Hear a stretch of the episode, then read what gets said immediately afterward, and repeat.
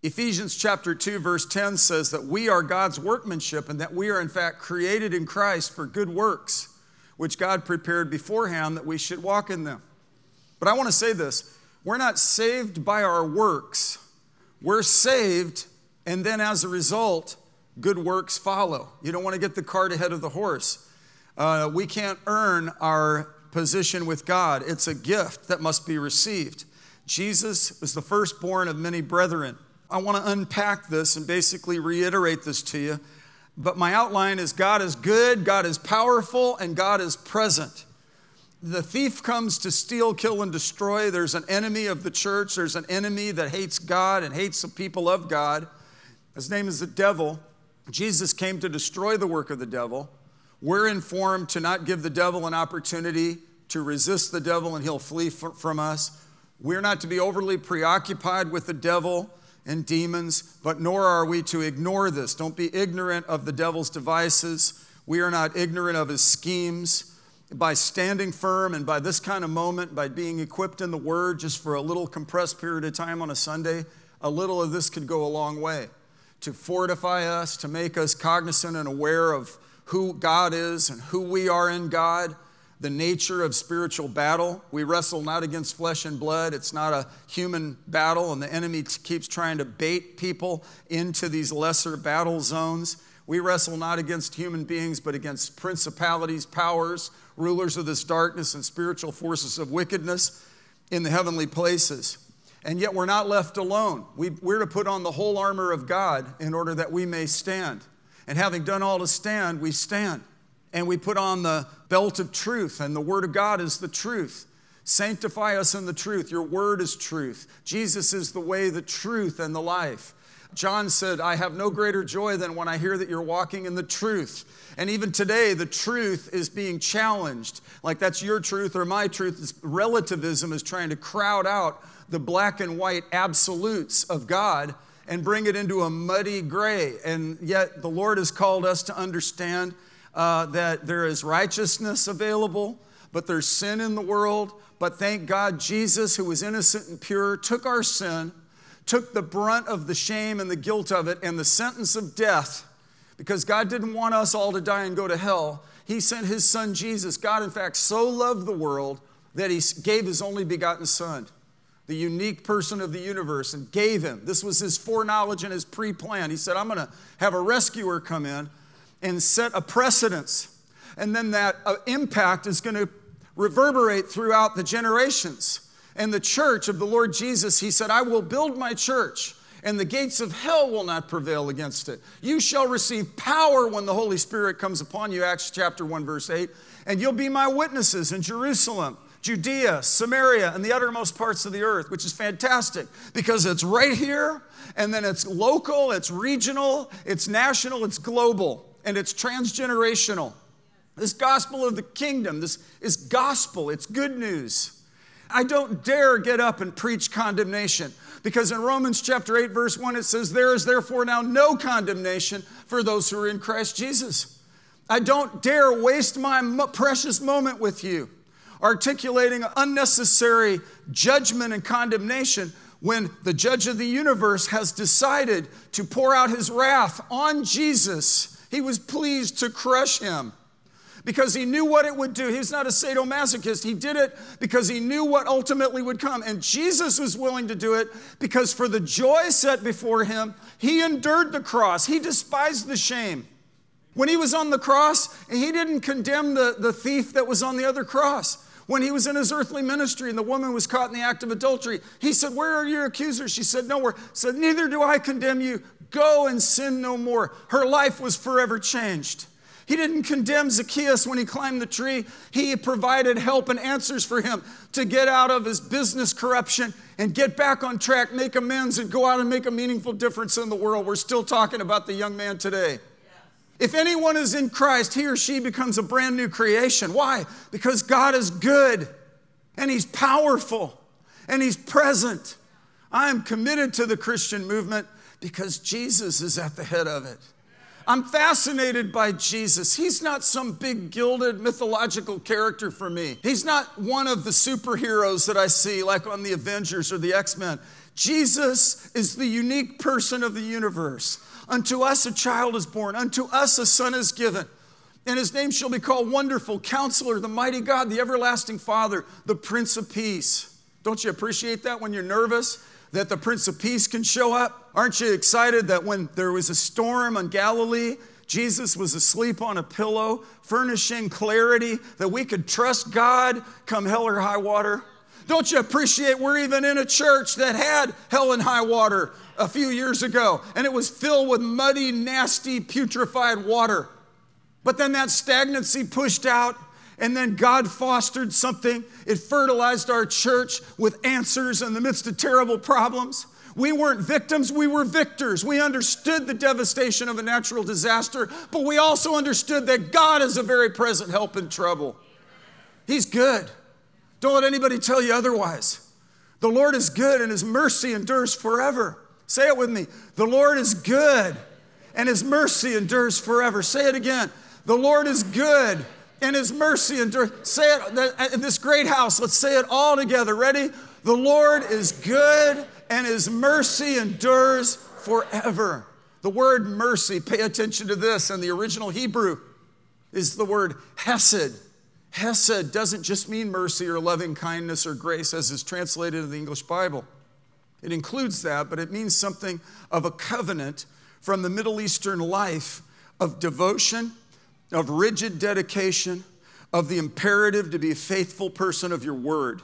That when people entered into a covenant, not like modern America or modern Europe, where people renege on their contracts and, and, and, and back out of their word, uh, God's word is his bond. He doesn't lie, He changes not. He cements himself to these things. He, he swears it to his own hurt. He's so faithful, so trustworthy, so reliable beyond what we've ever seen in our human existence. He is the most faithful. All the amazing physics laws like orbit and gravity and some of these amazing things that we're learning all emanate from God. And the reason they're trustworthy is because the Creator who created them made them nice and ironclad, but He is all the more ironclad. All heaven and earth will pass away, all these things, shakable things, will be removed. But we receive a kingdom which cannot be shaken because we're serving a King of kings and Lord of lords, the King whose throne is forever and ever, whose word is awesome and true. He's provided it for us, inspired by the Holy Spirit, He's preserved it through all the hostility. People refused to print the Bible for people. People had to clandestine go and print Bibles and get them out to the people. People tried to stop, the devil tried to stop it. But the Word of God is not imprisoned. The gates of hell cannot prevail against the church, and the Word of God is forever settled in heaven. So we come together in this moment, in this big spiritual conflict of life, spiritual battles around about us. But we are the redeemed of the Lord, and we come back into the presence of God with a confidence because He's good. We know in the beginning He created the heavens and the earth, but then He saved the best for last. And He, the Father, Son, and the Holy Spirit teamed up in the beginnings of time and space and said, Let us make man in our image according to our likeness, and let them rule over the fish of the sea that we just created, the fowls of the air, and, uh, and let them have authority and dominion and I'll, let us make man in our image. Male and female, he created us. And he said, Be fruitful and multiply and replenish the earth. Be good stewards, be faithful, fellowship with God, fellowship with one another. Be creative, be fruitful, be productive, live your life, live big, live huge. God's big, our Redeemer lives. He gave us choices, though. But the first thing he did was he blessed humanity. And he gave us free will, what the theologians call free moral agency. This is agreed upon throughout the whole orthodoxy of the church, all the denominations, that there's free will, free moral agency. And with it, there was a tragic forfeiture. Adam and Eve were tempted by the devil saying, Did God really say this? Does God really love you? Are you really made in his image? Challenging their value, challenging their destiny, challenging the very reliable faithfulness of God and even God's love. And Eve succumbed and Adam succumbed to the temptation. They disobeyed God, got out of cooperation with Him, and it's called the fall of man. The pre fall glory was now obscured by all this darkness, and God said, because He's just, Look, if you sin in dying, you shall surely die. The result of sin is death, eternal separation from God. God did not want humanity to die and go to hell for eternity. God loved the world so much, He said, I'm going to promise a rescuer will come and he will die in the fullness of the times. And he will die for all people. God desires no one to perish, but all to have everlasting life. And he wanted us to have abundant life. The Zoe, it says in the Greek, high quality life. Hesed is his mercy, it's his loyal, obligatory love. I've noticed this in my marriage. Some things you just do, not just because of a whim or because you feel like it, you do it out of commitment or what you would call duty. Not like some drudgery, it's a privilege when you think about it. You get to spend your life with somebody serving them. It says in the book of Romans uh, about Christians, what we're really called to do is try to outdo one another in showing honor. There's so little honor in our world right now that people don't even understand what honor is. We're in an honor based system where we honor the Lord, we honor Him with our praise and worship. We honor him with our tithes and offerings. We honor him with our gifts and our sacrifices. And then in amongst us, we, we let the love of the brethren continue. I love the body of Christ. I love the body of Christ. I love churches. I love the church world. I pray for the saints all around the world, the ones like me and the ones that aren't like me, because it constitutes the body of Christ globally.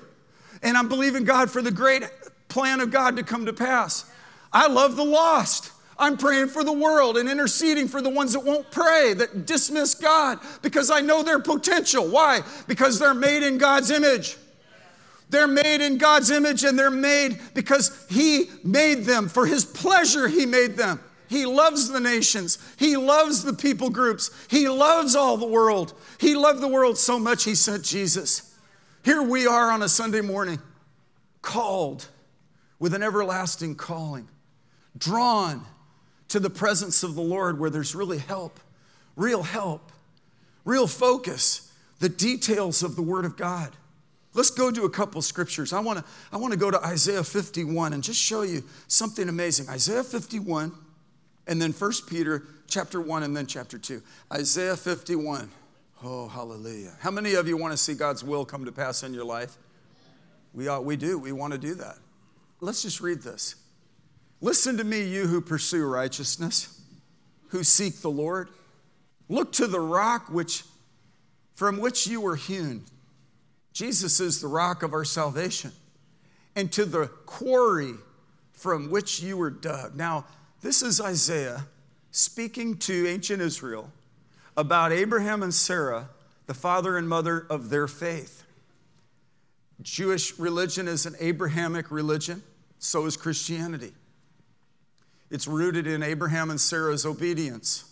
Abraham made a covenant with God and has said with God. Abraham was obedient and faithful to God, but I'll tell you, God was the precedent setter. He was the faithful one. And Abraham had assurance and he believed God, and it was accounted to him as righteousness because God's believable and because he's reliable. And he's so worthy of our, our focus. His life, the, what he provides, really is anchoring for our lives. We're not just in some sort of fantasy experience, embracing some sort of religion just to cope with the difficulties of life. He does give us coping skills, but this is the rock upon which we stand. He's the rock of our salvation. The reason this building didn't fall apart when it flooded, because it had hundreds of millions of pounds of water shoot through it. But all it, all it did was just make it dirty. Because these pillars go down to the bedrock, people and, and the winds blew and the waters crashed, and God delivered us because we're in a house that is built upon the rock. Look at the rest of this verse. Listen to people pursuing righteousness. Look to the rock. Look to the rock that is higher than you. Another verse says, Jesus is the rock that, that bespeaks of solidity, that, dis, that speaks of trustworthiness, of reliability, of anchoring, faithfulness, God is the bedrock, His Word is the foundation. Jesus is the trustworthy person who never lies, who is faithful to the end, faithful to a thousand generations. Look to the rock from which you were hewn and to the quarry from which you were dug. Look to Abraham, your father, and to Sarah, who gave birth to you in pain. when he was but one, I called him. Then I blessed him and multiplied him. I was Abraham. God, whom he foreknew, he also predestined. God has a plan. He knew you'd respond. He set up a purpose, a series of divine things for your life before you that's unique to you. There are no two of us alike. No two snowflakes are alike when these crystals form. None in the world. In Amsterdam or in London or in St. Louis or in Houston, Texas, which they hardly have snow, but when they do, it forms quick and then it goes away. But they're never the same. Fingerprints, hold your hands out. No fingerprints are the same. Your irises, pull out one eye, look at the other eye. No, no irises are the same. Well, that must mean God is very, very, very creative. Do you know there are thousands of species of ferns? Why would God do that? Because God is the creator and He's very, therefore, creative. And then when you find Ephesians 2:10 that you're God's workmanship, you don't want to compare with other people. You don't want to compete and see whose social media is prettier than the other person's. You don't want to compare yourself with somebody else because you're fearfully and wonderfully made. And it doesn't make you prideful, it makes you confident. It helps you to stand with godly, healed, whole esteem. God loves me. God values me. God loved me so much, apparently, from what the Bible teaches, that He would send His Son Jesus and pre-plan this beautiful, this beautiful rescue. That if the evil spirits had really understood what was going on, they would not have crucified the Lord of glory. But God, in His infinite wisdom, because this is the way He's designed it, has decided that He wanted a group of people that were made in His image and made like Him that He would treasure and love, that He would empower, that would walk with Him and implement His authority that He delegates to them in prayer, speaking out boldly the word of God, carrying the good news message of hope and salvation in Jesus, laying hands on the sick so they would recover, believing God for countries not to go to hell, cities not to go to hell, whole households not to go to hell, but for whole households to be saved. You won't hear me preach condemnation. I don't water down the gospel either. It's good news because of how harsh it is outside of Jesus. There's no hope without God. Hell is a real place that must be avoided. And this is why it's such a significant, wonderful good news message. And this is why I'm going to be a preacher of good news. People that are seeking righteousness, look to the rock from which you were hewn. We are hewn from the rock, we're made in God's image. Look at that. Somebody said to me yesterday, Don't you want to do ancestry and figure out your ancestry? No, because I looked in the Bible and I traced back to Adam and Eve and then to God. I got it all figured out all the way to the beginning. And probably between there and here, it got a little weird. Maybe I don't want to know some of that stuff. Maybe I don't want to know some of that stuff. You know, well, the bad news is that we've all sinned and fallen short of the glory of God. We slump over but Jesus is the resurrection and life. That's the opposite of slumping. Lift up your heads, lift up your hands and hang down. He's the glory and the lifter of your head. The good news about this is that it's genuine news. It's not fake news, it's good news, it's real. Jesus is the way, the truth, the life, and no one comes to the Father but through him. And yet, whoever calls upon the name of the Lord shall be saved. Say this with me God is good, God is powerful. God is present. That's why Paul said to the Roman Empire here's a guy, comes out disheveled from Jerusalem, sandals, robe, you know, five o'clock shadow. And I feel like I'm called to the Gentile world.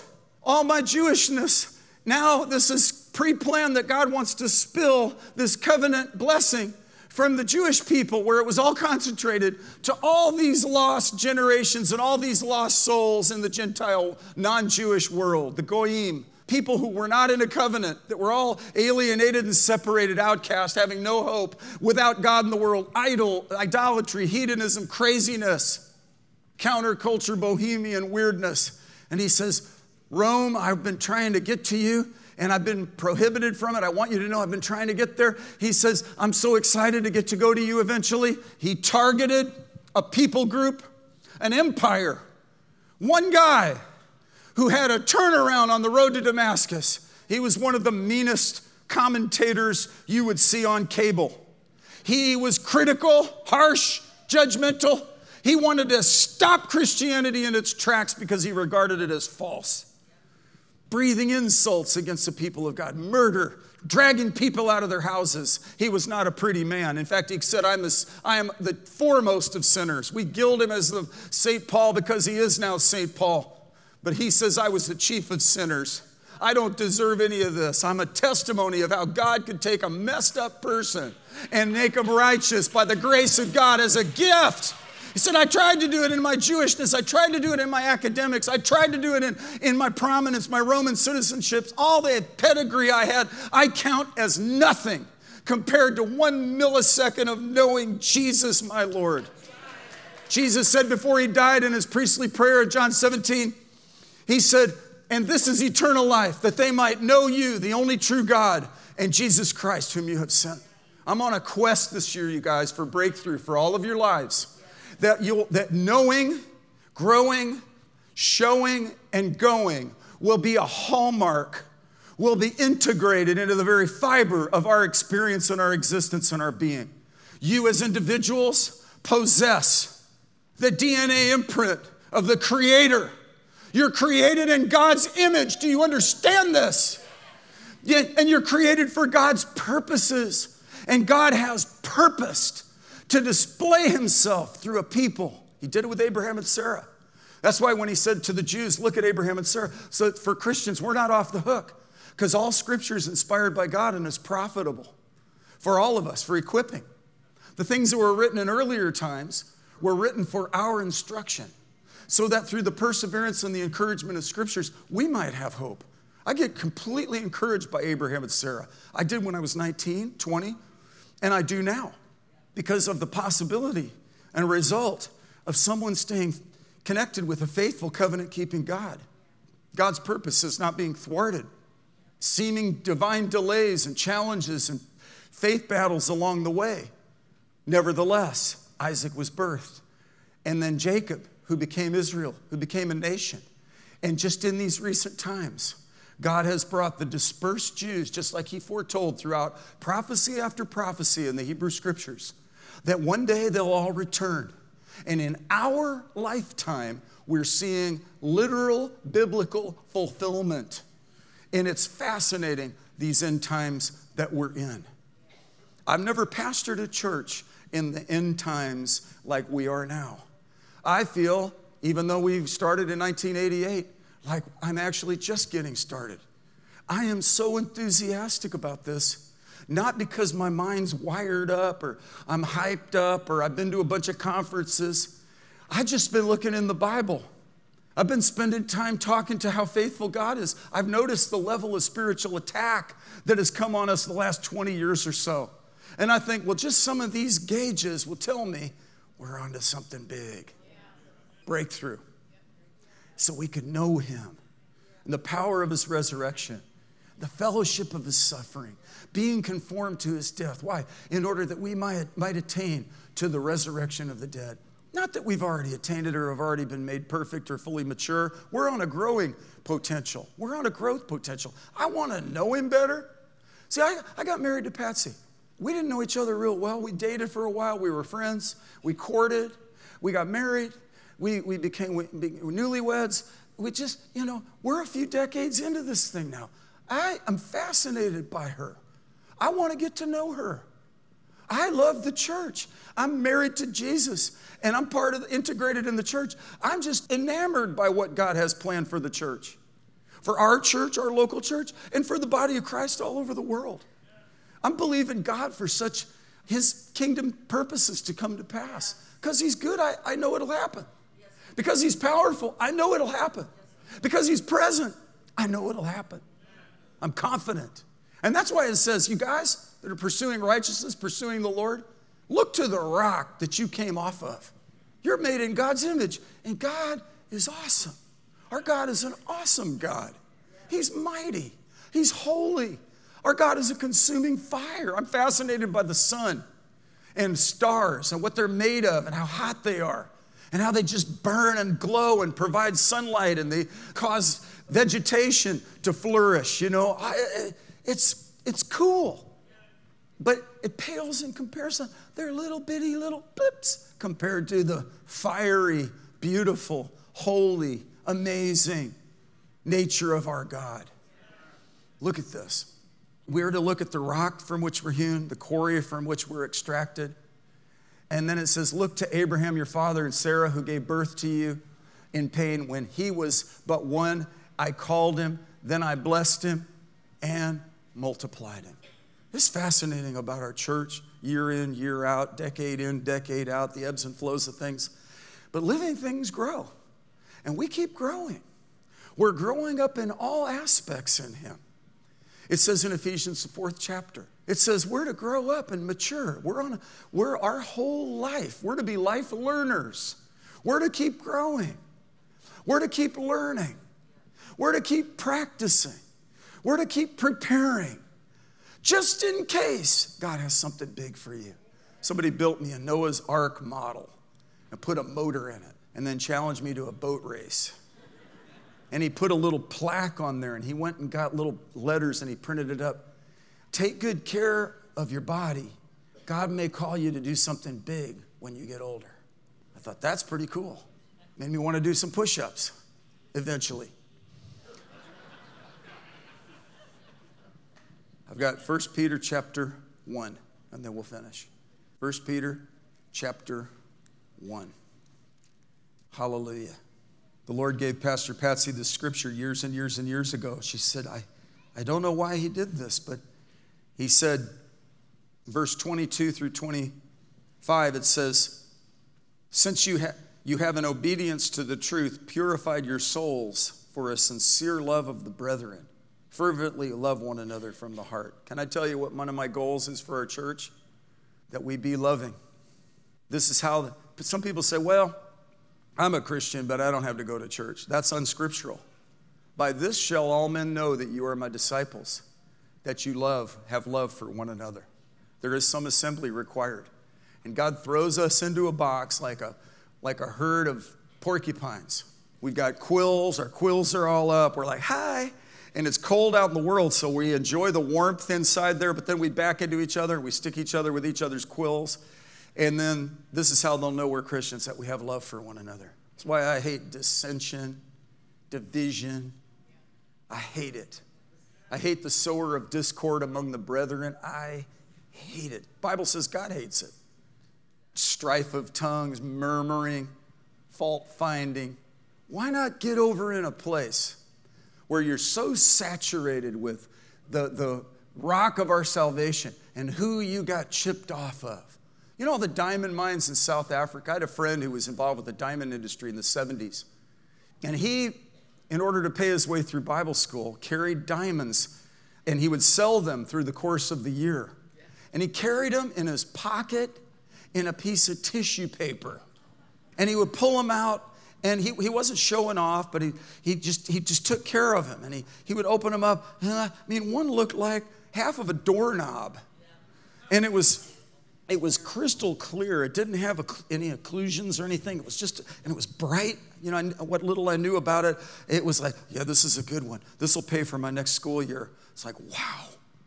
And I thought about how people dig through all this dirt and just to find and extract one of these amazing hard crystals that humanity has valued. But some things are of a greater value.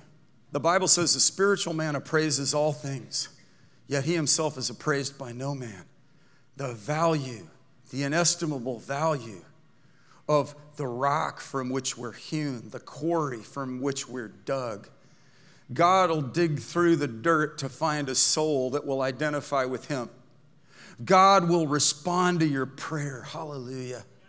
Listen, it says, For you were born again, not of seed which is perishable, but imperishable that is through the living and enduring Word of God. Want to know the reason I keep preaching the Word to you? Because I'm mandated to preach the Word.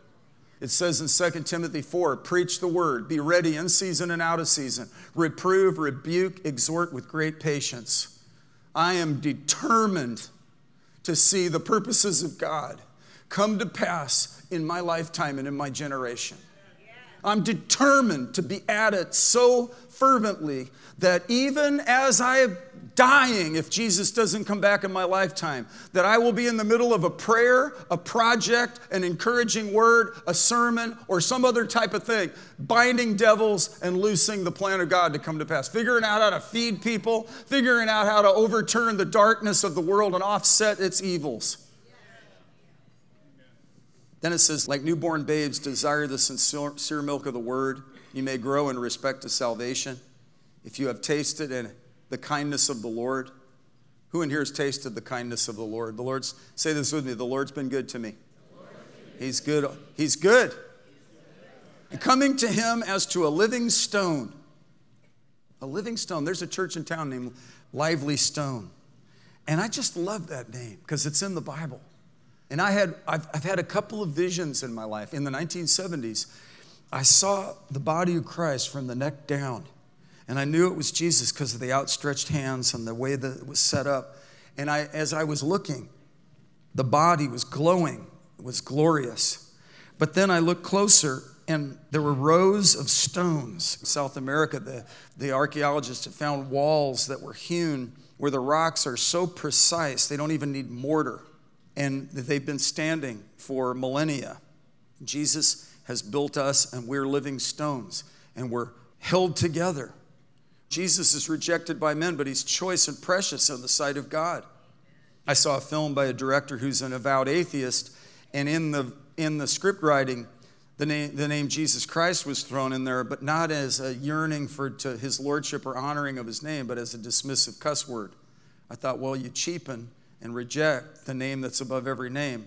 For those of us who know him, it's that name upon which there's no other name. He's given us that name. No other name under heaven given among men whereby we must be saved. Everybody say Jesus with reverence. Jesus. Say Jesus again. Say Jesus is Lord. Say Jesus is the Lord of my life. Say Jesus is the King of kings and the Lord of lords. See, he's the chief cornerstone, and we're chipped off the old block. It says, Behold, I lay in Zion, uh, verse 6, a choice stone, a precious cornerstone, and he who believes in him will not be disappointed. This precious value then is for you who believe. But for those who disbelieve, the stone which the builders rejected, this has become the very cornerstone, and a stone of stumbling and a rock of offense. For they stumble because they are disobedient to the word, and to this doom they were appointed. Verse 9. But you are a chosen generation, a chosen race, a royal priesthood, a holy nation, a people of God's own possession, so that you may proclaim the excellencies of Him. That King James says, showing forth the praises of Him. We're to know Him, grow in Him, show forth His excellencies. And as we go, we preach this gospel of the kingdom. We're informed about how good God is. We know who our rival is, and in the name of Jesus, we have authority. The God of peace will soon crush Satan underneath our feet. We have a power to bind and loose. We have the power of prayer. We have the power of agreement, the power of the Holy Spirit, and the power of the Word. He says, He called you into this out of darkness and into this marvelous light. For you once were not a people, but now you're the people of God. You had not received mercy, but now you have received mercy. Peter would have understood mercy as hesed. This is in Greek, but they understood from the Hebrew understanding. They spoke Aramaic and Hebrew. They had to learn Greek because of that. That was the commerce language of the time, because of the Greco Roman op- oppression. They understood God's loyal, obligatory love that endures forever. You know, God, the faithful God, is here right now, present. He's powerful, He's good, He's present to help you.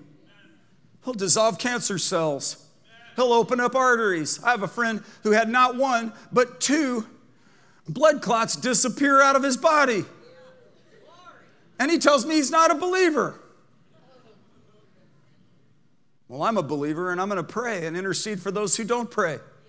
I'm going to stand for those who, until they get the revelation. In fact, let's all, having done all to stand, let's stand. We were once not a people, but now we're the people of God. Throw your shoulders back and your head up. Say this with me I'm a new creation in Christ. I'm more than a conqueror. I stand on the word. I pray in faith.